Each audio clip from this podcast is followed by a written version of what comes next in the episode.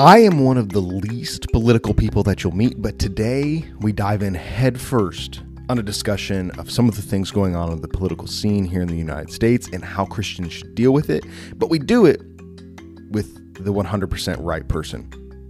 So today, I have a great one for you. Dr. Russell Moore is on the show, and I'm so glad that you're listening to the All Things All People podcast. I'm Jeremy, your host, and thank you for checking out the show. If you haven't liked and subscribed and left an iTunes review, make sure to do that. Uh, would love to, to hear your thoughts on the show. If you ever want to reach out to me, you can follow me at allthings.allpeople on Instagram or email me with your questions, uh, your, your comments at jeremy at allthingsallpeople.org. I would love to hear from you.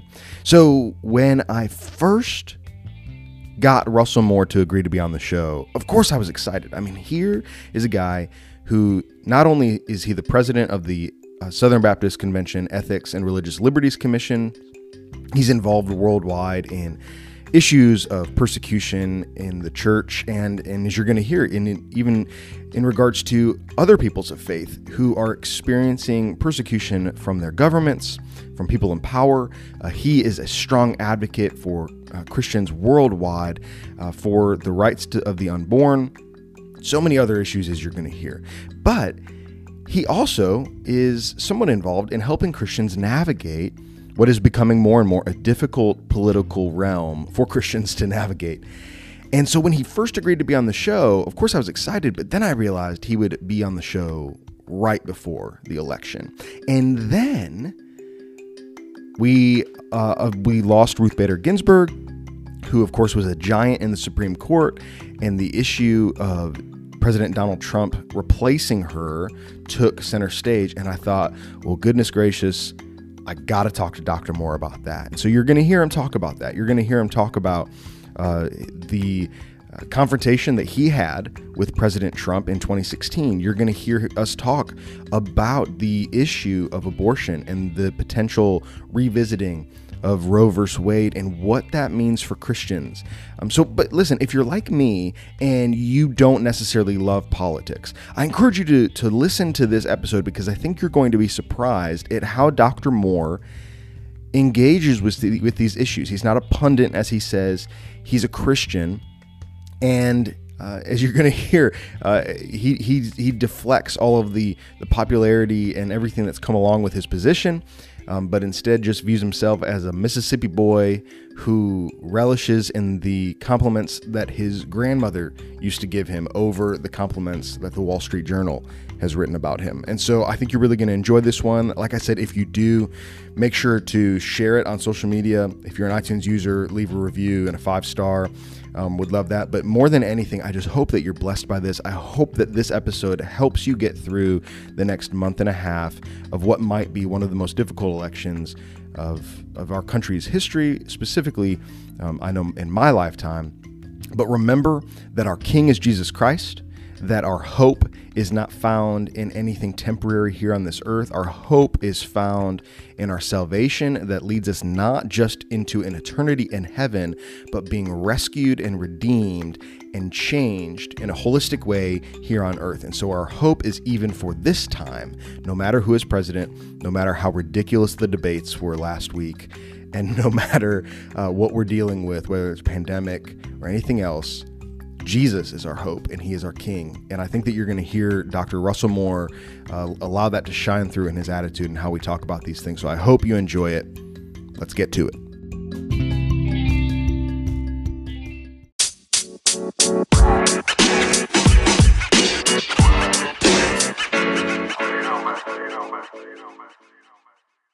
My next guest was once described by the Wall Street Journal as vigorous, cheerful, and fiercely articulate. He belongs in an exclusive club as he has spoken in front of a pope and been tweeted about by a president. He was named in 2017 to Politico magazine's list of top 50 influence makers in Washington and has been profiled by such publications as the Washington Post and the New Yorker. He is president of the Ethics and Religious Liberty Commission of the Southern Baptist Convention. ERLC is dedicated to engaging the culture with the gospel of Jesus Christ and speaking to issues in the public square for the protection of religious liberty and human flourishing.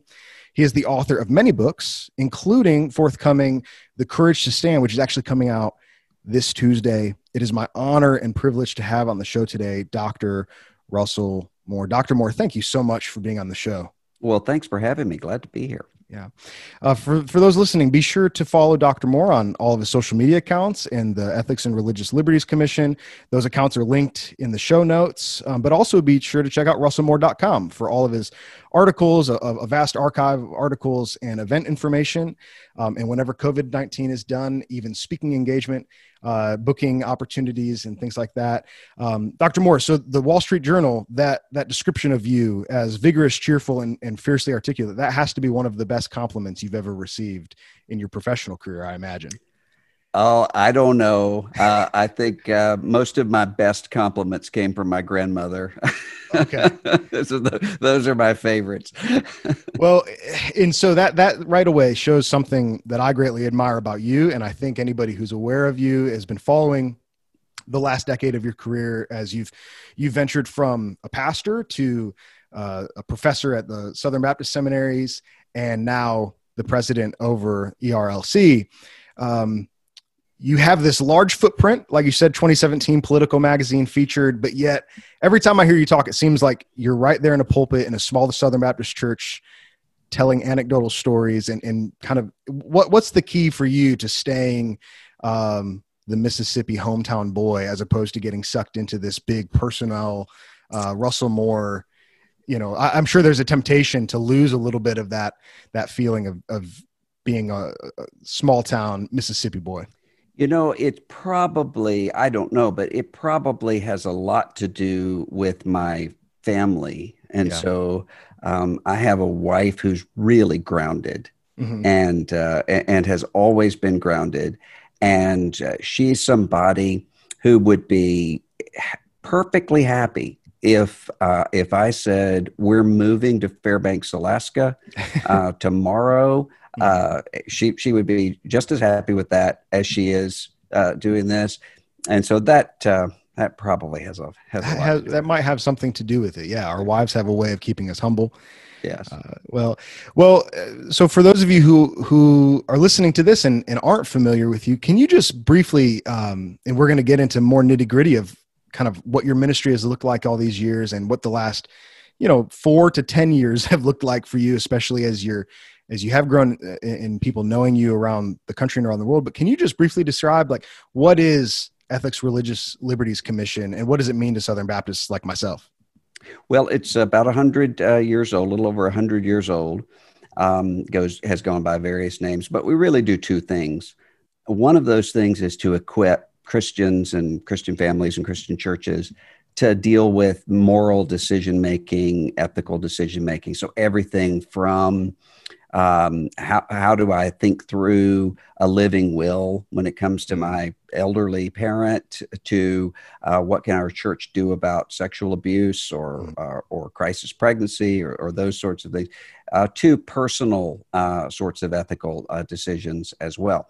So that full range of, of, uh, of moral decision making. And then secondly, to speak on behalf of uh, Christians and churches in various um, cultural uh, cultural enclaves of, yeah. of uh, influence. So media, government, um, a lot lately in terms of the tech industry, mm-hmm. because there are a lot of uh, ethical implications uh, there, obviously, uh, and also um, and also internationally. Uh, so dealing yeah. a lot with uh, persecuted uh, Christians and other uh, religious minorities uh, around the world. All of those uh, sorts of issues. Yeah, and and I've seen the footprint even in these last few years grow from being more involved in politics than maybe before these last 10 years but even here recently i've seen you mention a lot about um, the the Uyghur or Uyghur uh, yes. genocide and persecution, which for those who who are unaware, um, might seem strange for two Southern Baptists to be talking about, but it's a group of um, ethnic Muslims in China who are being uh, persecuted heavily. And and I've heard you. It's there are very few Christians I've heard talk about that, but you are one of the few. Um, and is that more of a Russell Moore uh, issue, or is that Ethics and Religious Liberties Commission? Well, it's both, uh, because uh, the Uyghur people, of course, first of all, are created in the image of God and, Yes. and our neighbors, and they're Yeah. being uh, hauled off into concentration camps and enforced uh, labor and attempted genocide uh, by the Chinese Communist Party, but also because, uh, along with being image bearing neighbors, uh, what the Chinese government is doing to the Uyghur people, they're also doing in other ways to other religious minorities, including including Christians. Mhm. And so the, the real issue for the Chinese government, as with a lot of these governments uh, around the world, uh, really wherever they, they fall, is if you have a people who have an identity in something that is transcendent from Mhm. the state, Yeah. uh, that is a threat Yes. to those uh, totalitarian authoritarian states. And so they, they try to uh, come after you. Mhm. And so with the with the Uyghur people, uh, one of the really concerning things about that is um, is the fact that many people in the world don't even know that this is Yeah. taking place. They Mhm. assume concentration camps or something uh, long in the past, Yeah. and sadly, that's not the case. Right. And I think it's so important for for those listening, for those who whether they're familiar with you and your ministry or not, to understand as Christians we we need to be concerned with any persecution. Um, maybe even especially if it's non-Christian, because our response to that is so indicative of the groundedness of our faith and what we actually think of of humanity. Um, so I, I've personally been greatly encouraged by seeing you and and um, the commission stand up for that.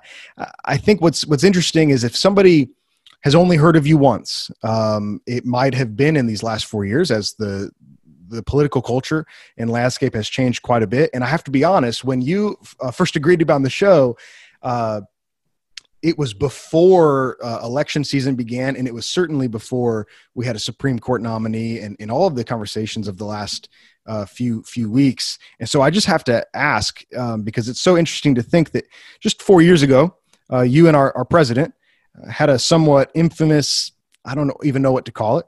Uh, we'll say confrontation uh, leading up to the 2016 election when after uh, criticism of him as a candidate he said about you in a tweet russell moore is a truly terrible representative of evangelicals and all of the good they stand for a nasty guy with no heart. I have to first say i disagree with that. Um, what I, I just have to ask what, what was that like experiencing harsh criticism from the man who would become president and how do you feel now looking back on the last four years uh, how do you feel now about president trump's first term Well, I'm where I've been for 25 years, so uh, you know other people see things differently, but I'm Mhm. I'm where I've always been on those issues. It didn't uh, bother me. Any of those things uh, didn't bother me at all, especially because, um, yeah, I mean that's that wasn't something that I took personally, or Yeah. or, or I mean I, what I said at the time, uh, and I I still believe is that I say worse things about myself when I sing hymns. So wow yeah that's pretty good I am a nasty person uh, Yeah. with with no heart left in myself. Wow. Need to be Mhm. uh, need to be um, and had to be born again. So Yeah. Ah. Yeah. So you had an interesting experience then because all of us, whether somebody is uh, very much a pro Trump supporter or somebody is very antagonistic or mhm. like what I would imagine the majority of American Christians are, which is somewhere in between.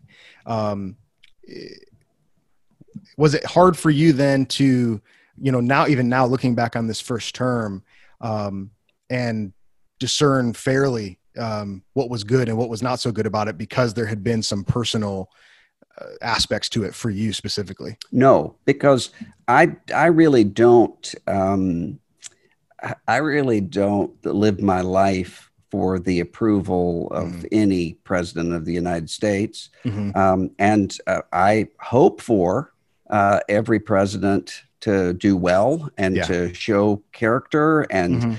uh, all of those things. Um, Yeah. So Well, and that's certainly admirable. And and and as I've said, I think Christians can learn quite a bit from how you handled that situation.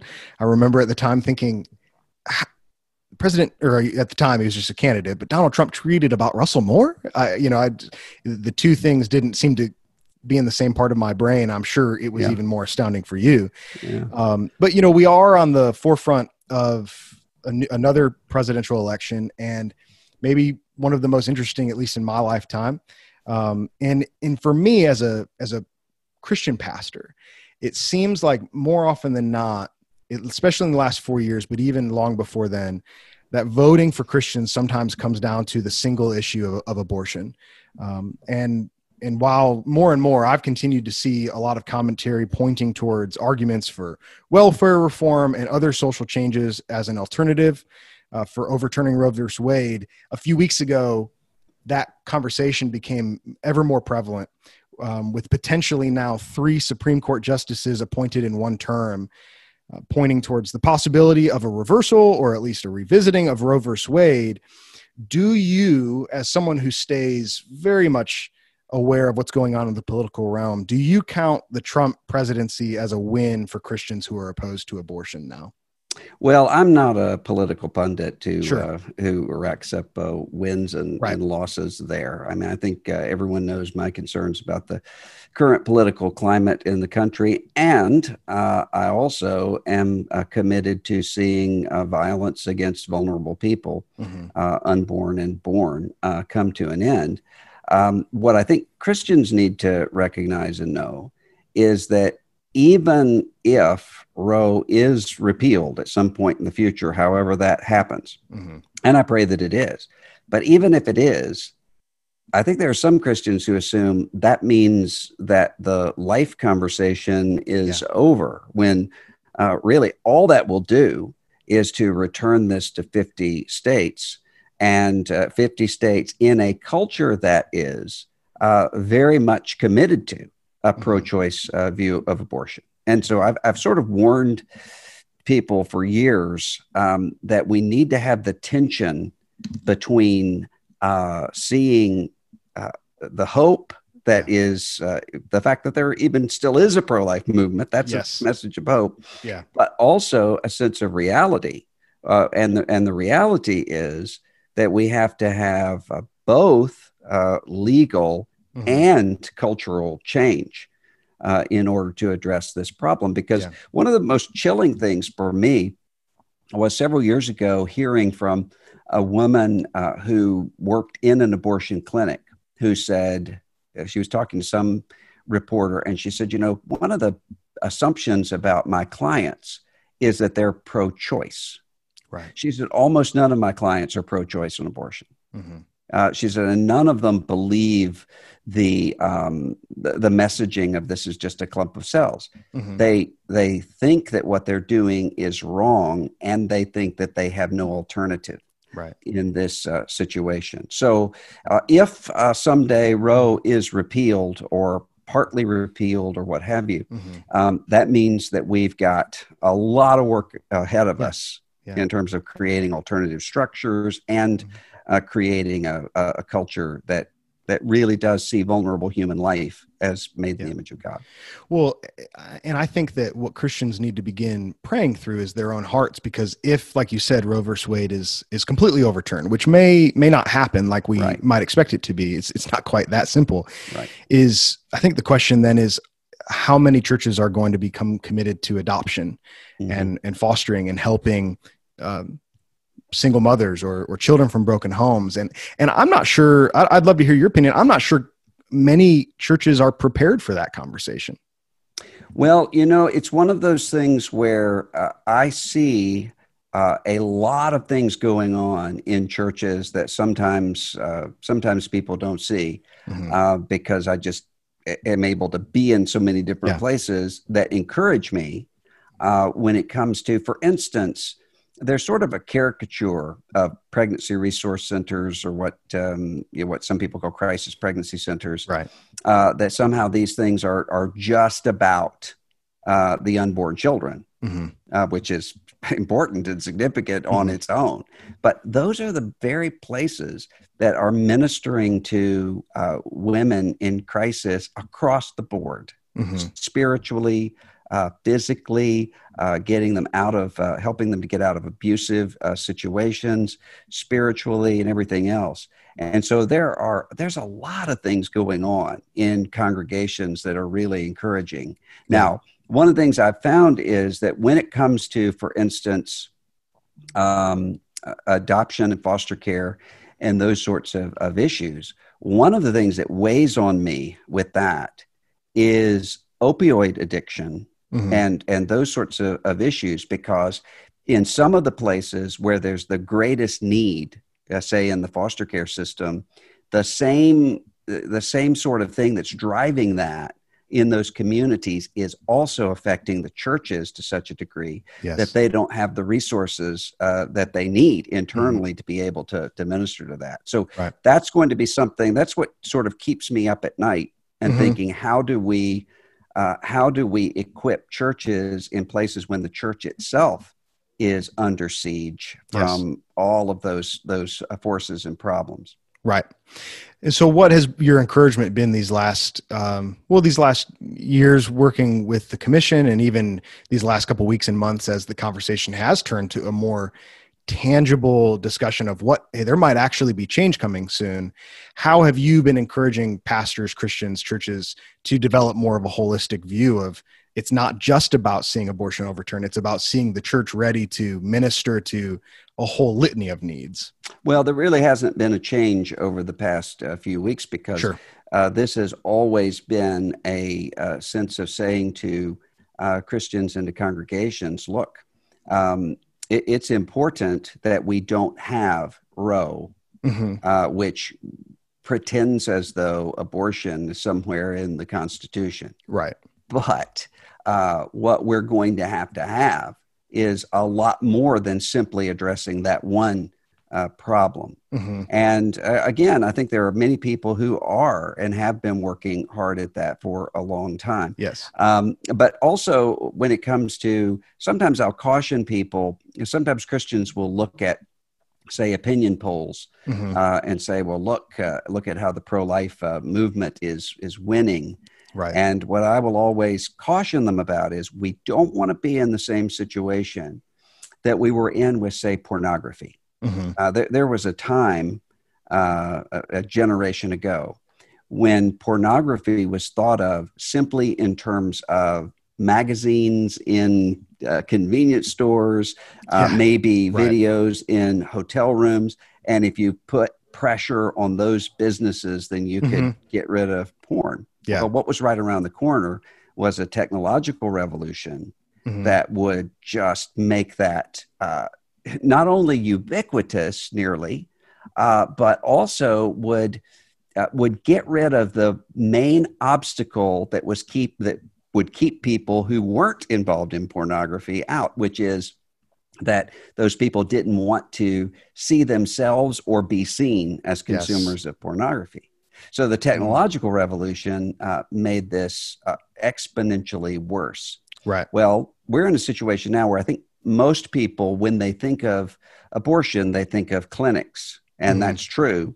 But we're moving at a time where it's becoming more and more chemical, mm-hmm. um, which is an entirely different uh, yeah. sort of uh, sort of reality. Mm-hmm. Um, when someone is not going to a clinic but is say ordering pills off yeah. of uh, the internet that's much more difficult yeah. to be able to address so we have to we have to keep our eye on the ball uh, here and and fundamentally what that's about is teaching people not just to be against abortion and not just teaching people to love uh, pregnant women in mm-hmm. distress but also teaching people why we yes. do that mm-hmm. because behind that mentality, uh, which shows up in all sorts of other ways, mm-hmm.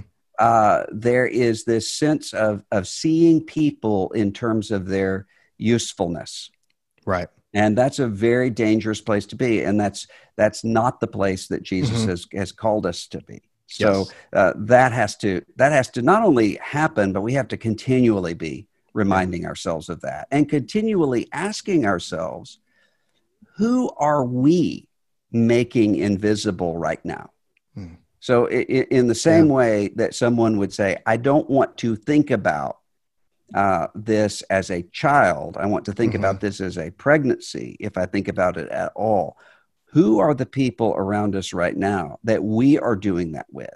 Yes. So, rich man and Lazarus uh, sort of mentality where, mm-hmm. where you just don't want to see Lazarus at the at the gate. Mm-hmm. That has to we have to constantly be asking ourselves that. Yeah, yeah, and and you mentioned that we're drifting towards a, a, position of seeing people as their usefulness, what they bring, and, and what is a person worth. And and it seems like everywhere you turn in the entire world right now, it is a question of well, which lives do matter, and uh, what where does human life begin? And there is this intrinsic view that human life, more than ever potentially, inside and outside the church, there's a conversation about human life, but yet, like you said, we're drifting towards a utilitarian mindset to where if the polls show that we are mostly in favor of a pro-choice view uh, mindset, then somehow that makes that more okay. And mm-hmm. and you actually alluded to uh, an article that you've you wrote in 2013 called "Is the Pro-Life Cause Winning?"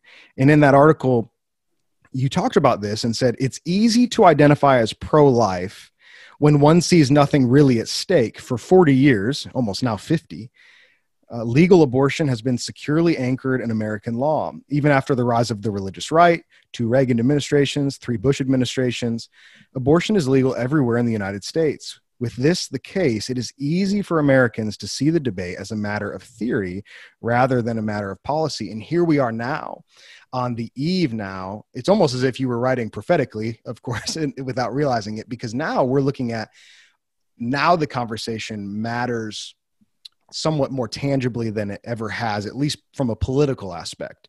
Now that we are seeing a conversation with tangible implications regarding abortion, I want to give you an opportunity. What would you say to the Christian who, whether it's because of the polls, whether it's because of how they feel about particular candidates, what would you say to the Christian who is perhaps reconsidering their stance on abortion in favor of a pro choice view?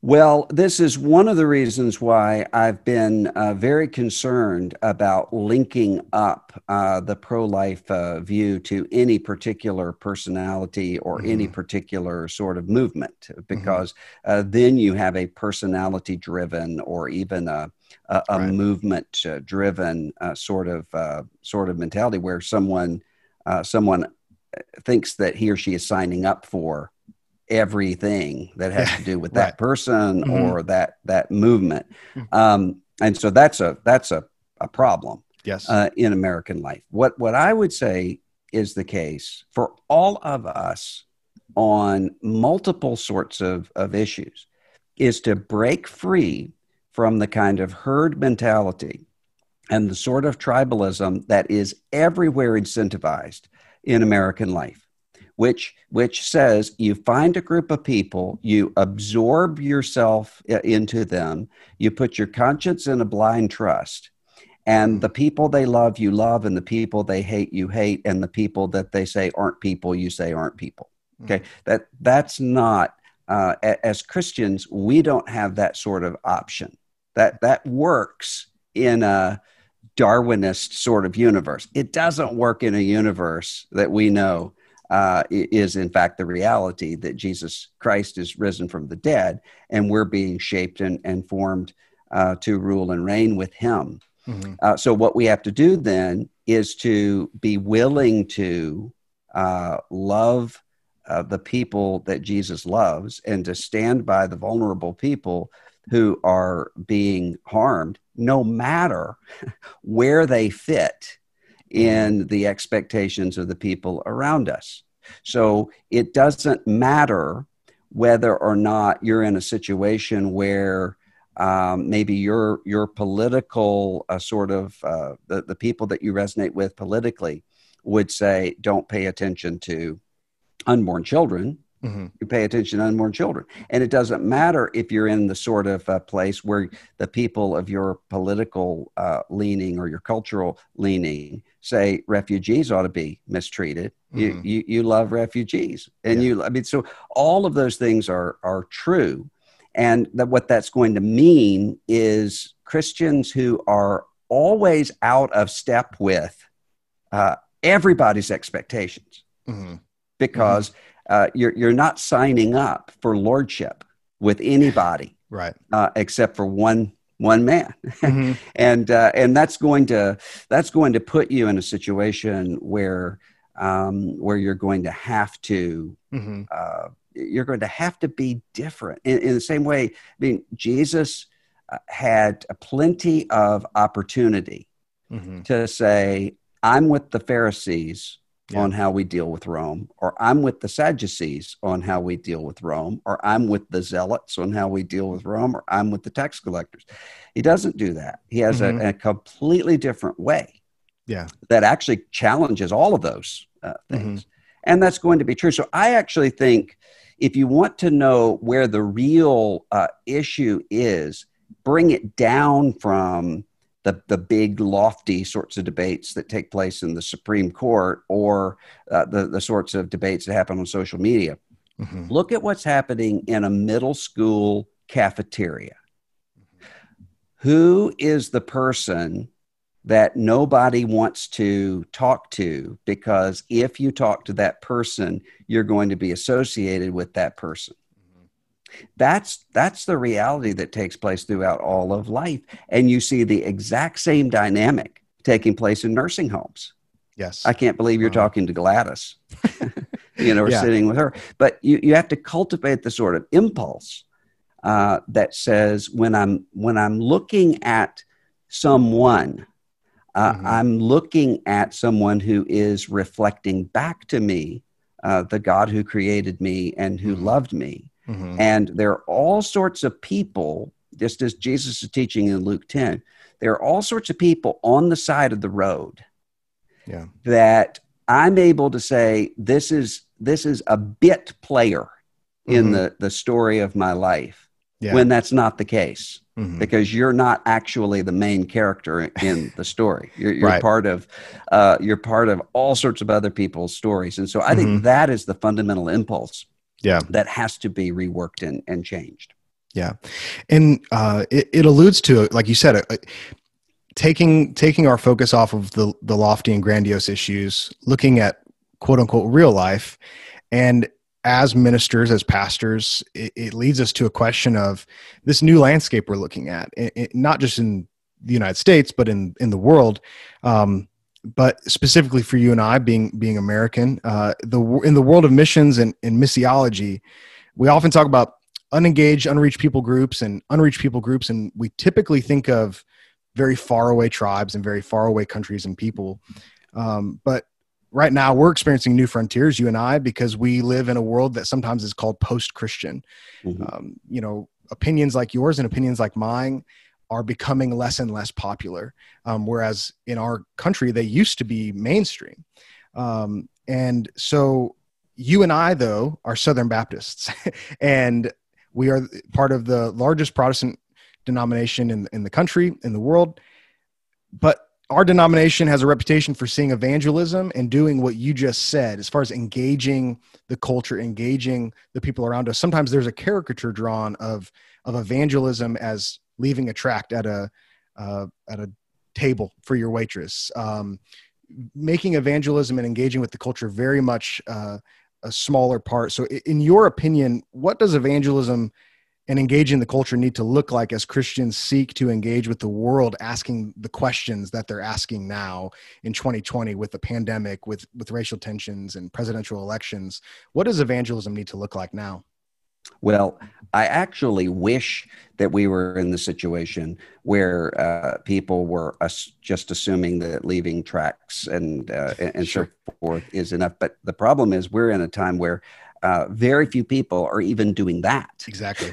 So Mhm. that would be an improvement. Uh, it, it, it's a lot easier to Mhm. say to someone, Hey, I see why you're leaving this tract on the table, and that's good, but you should also have conversations with people that you know. Mhm. That's a far easier thing Mhm. than saying to people who aren't engaged in any form of evangelism, you ought to care about this. So I, I kind of wish that were the case.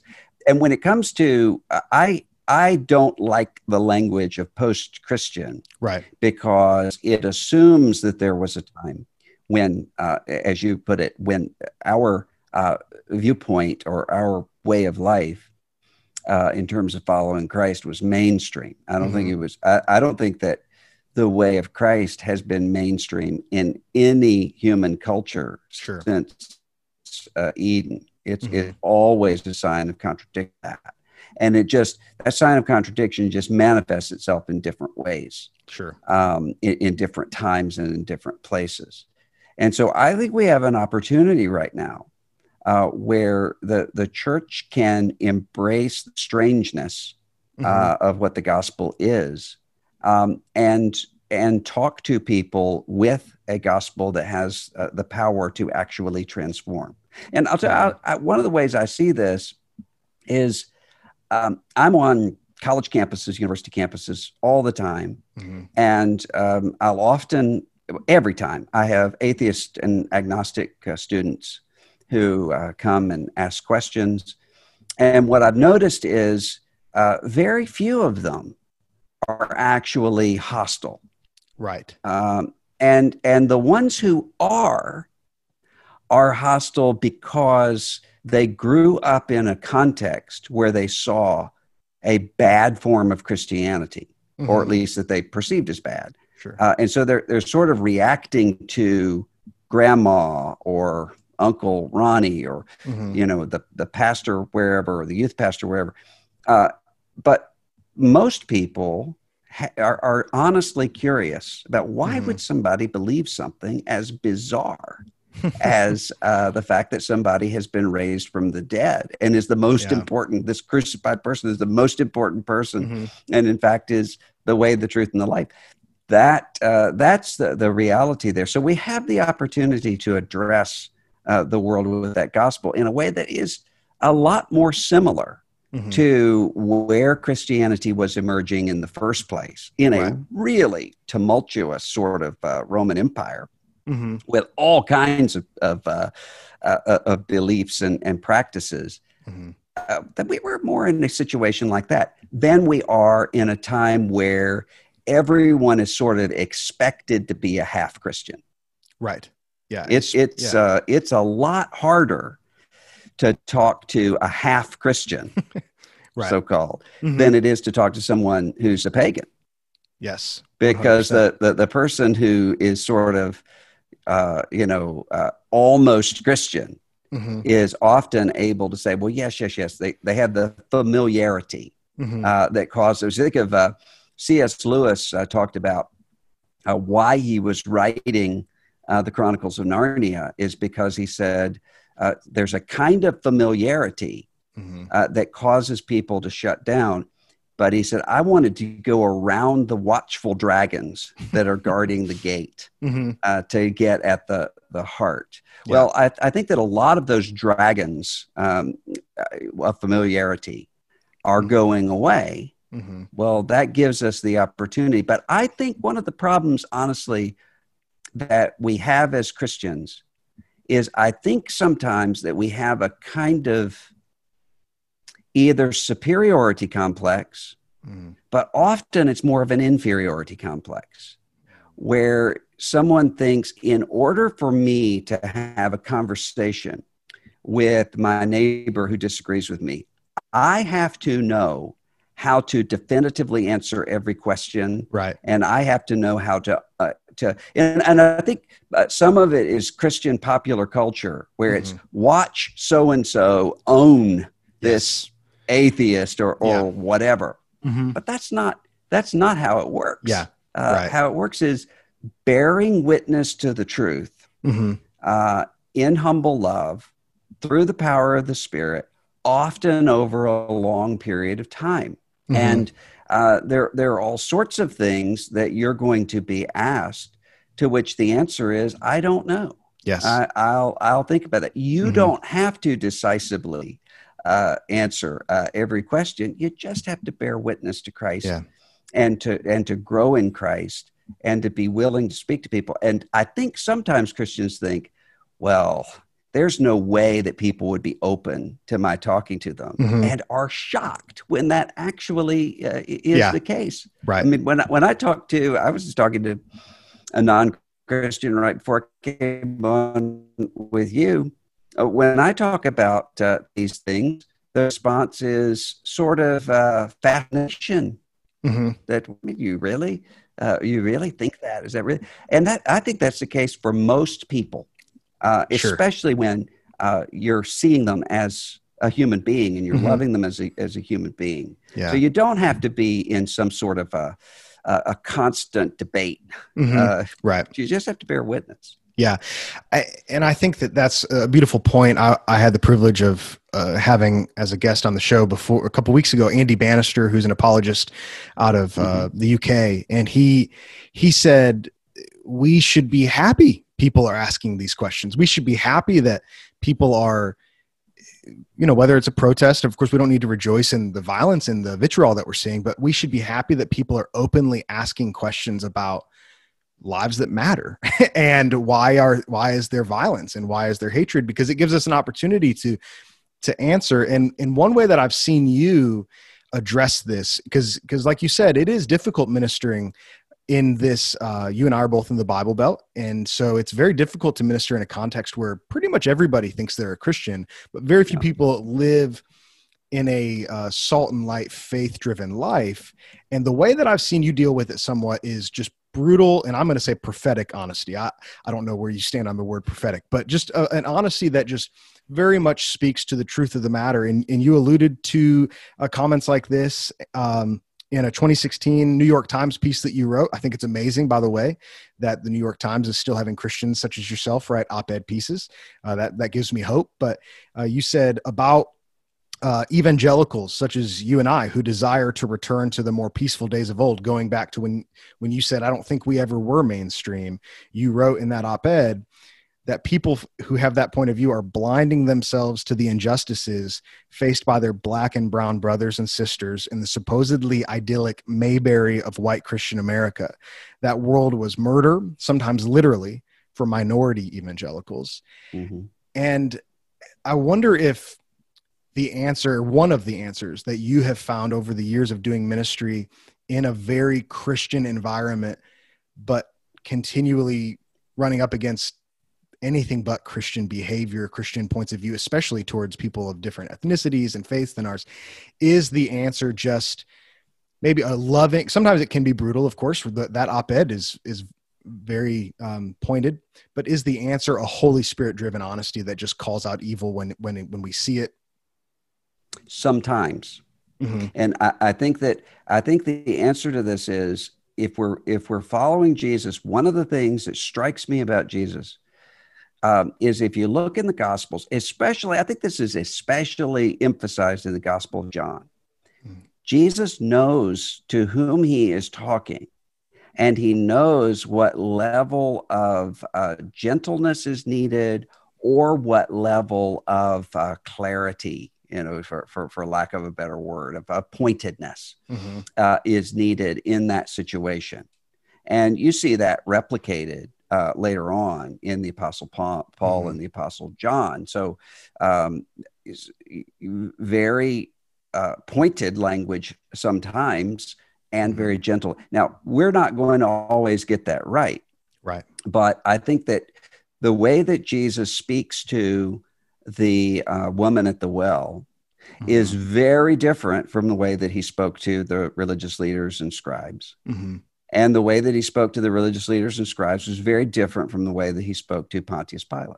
Mm-hmm. And so some of that, uh, some of that means having an awareness of uh, of who the person is that you're talking to. So there are going to be some people that I have in my life where I'm going to say, okay, I'm patiently sort of taking a long game with this person. Maybe there's something in this person's life that really does need to be addressed, but I say, I can't address it now.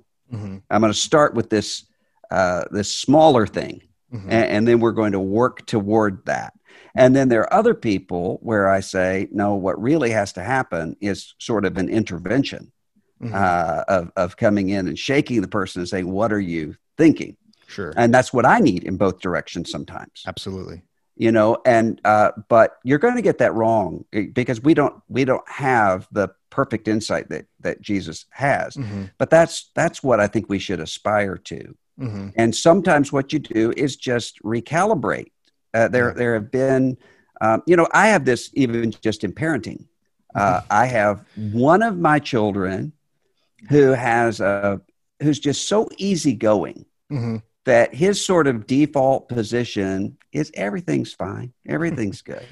And then I have another uh, son who is so, he has such moral clarity that everything for him is an issue of light versus darkness, Mhm. uh, and he's he has rigorous standards for himself. Mhm. And uh, when he fails, well, I have to treat those two children differently Sure. Because if I treat the one the way that I treat the other, I'm going to have the opposite result. And I actually think that's the case with the way that we we deal with everyone.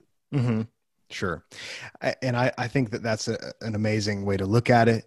From my perspective, um, as we mentioned before we got on, I grew up in Wheaton, which is a central hub of, I don't Yeah. know, American Christianity. But, you know, I mean, I, I grew up there. And so I saw that. And then I went and did my undergraduate studies at a Southern Baptist seminary and now uh, pastoring in the Bible Belt. And, and I've seen that too often our, our default response as American evangelicals, as Southern Baptists, whatever group we happen to be a part of, is our too often our default position is not to deal with it appropriately, but instead kind of cover our ears and just hope and wait for the problem to go away. And so it seems as if every few years we're faced with political tensions and things like that. It seems though, like right now, perhaps this is a turning point for many of us to say, we really need to learn how to have these conversations. We really need to learn whether it's a Pontius Pilate uh, situation, as you said, or or it's a Samaritan woman, or it's the the religious elite. And so, um, I think uh, I think that you're you're you're spot on there, and it and it leads me to ask before I let you go about the forthcoming book, The Courage to Stand. And, and, and amazingly coming out just this Tuesday. In describing it, the description of the book says gospel courage is nothing like the bravado of this anxious age. The call to courage is terrifying because the call to courage is a call to be crucified. I don't know that there's anybody better to speak to that, especially to a young generation, you know, looking at the next few years and, and saying, gosh, we're going to have so many difficult conversations as Christians. We're going to, but we're going to have a lot of opportunities. So as someone who has stood before a pope, presidents, politicians, and pastors, what does gospel courage and standing up for the Christian faith look like for the Christian who doesn't who's not used to being in that position yet, but certainly will be here in these next few years. Well, I think every every Christian is, and, and I think every Christian is in terms of um, what what uh, Lewis called the inner ring. That Mhm. that uh, and that can happen in the break room of the Mhm. grocery store where where somebody works. It can happen uh, anywhere uh, Mhm. in a church, it, you know, what wherever. Um, but the way of Jesus is a way that that forms us into the shape of the cross. So in, in Courage to Stand, I, I talk a lot about Elijah, just Mhm. because uh, one of the things that struck me about Elijah is that often when I would think of Elijah, the image that I would have is that moment at Mount Carmel when he's calling down fire from heaven, Mhm. uh, where he's just triumphant. And Mhm. you know, I, we all wish we could have those uh, those moments Mhm. all the time. But what I realized is, if you're looking at where is sort of the hinge moment in Elijah's life, it's actually not in that moment of great triumph. It's where he goes from there, Mhm. which is out into the wilderness, out back to uh, Mount uh, Mount Horeb, and he finds God at work in terms of his weakness, in terms of his loneliness, in terms of his sense of irrelevance. Well, every Christian is going to have that sort of crucible in some way or the other. And I think that the tendency that we have is to sort of buy into a sort of discount rate prosperity gospel Mhm. Where we assume if things are going well for me, that means that God likes me. and if I'm going through a time Right. of difficulty, it means that God is angry with me. Mhm. When the, the Bible is not at all teaching that in either of those two uh, directions. And so I think that we, we have to see courage not the way that we see it in an old Greek epic Mhm. or an Avengers film. Uh, we have to see courage in terms of the way that Jesus uh, pictures it, which is head, head, head going straight to the cross uh, and beyond. And that's going to be the case in your life as well. So Yeah. it's not a matter of um, not being afraid. Mhm. It's not a matter of pretending like you're not afraid. Mhm. Uh, it's a matter of in your fear, uh, asking, What is it that God is doing in my life right now and following that way? That's a hard thing to do, Very difficult. uh, but it's where it's where I think Jesus is leading us.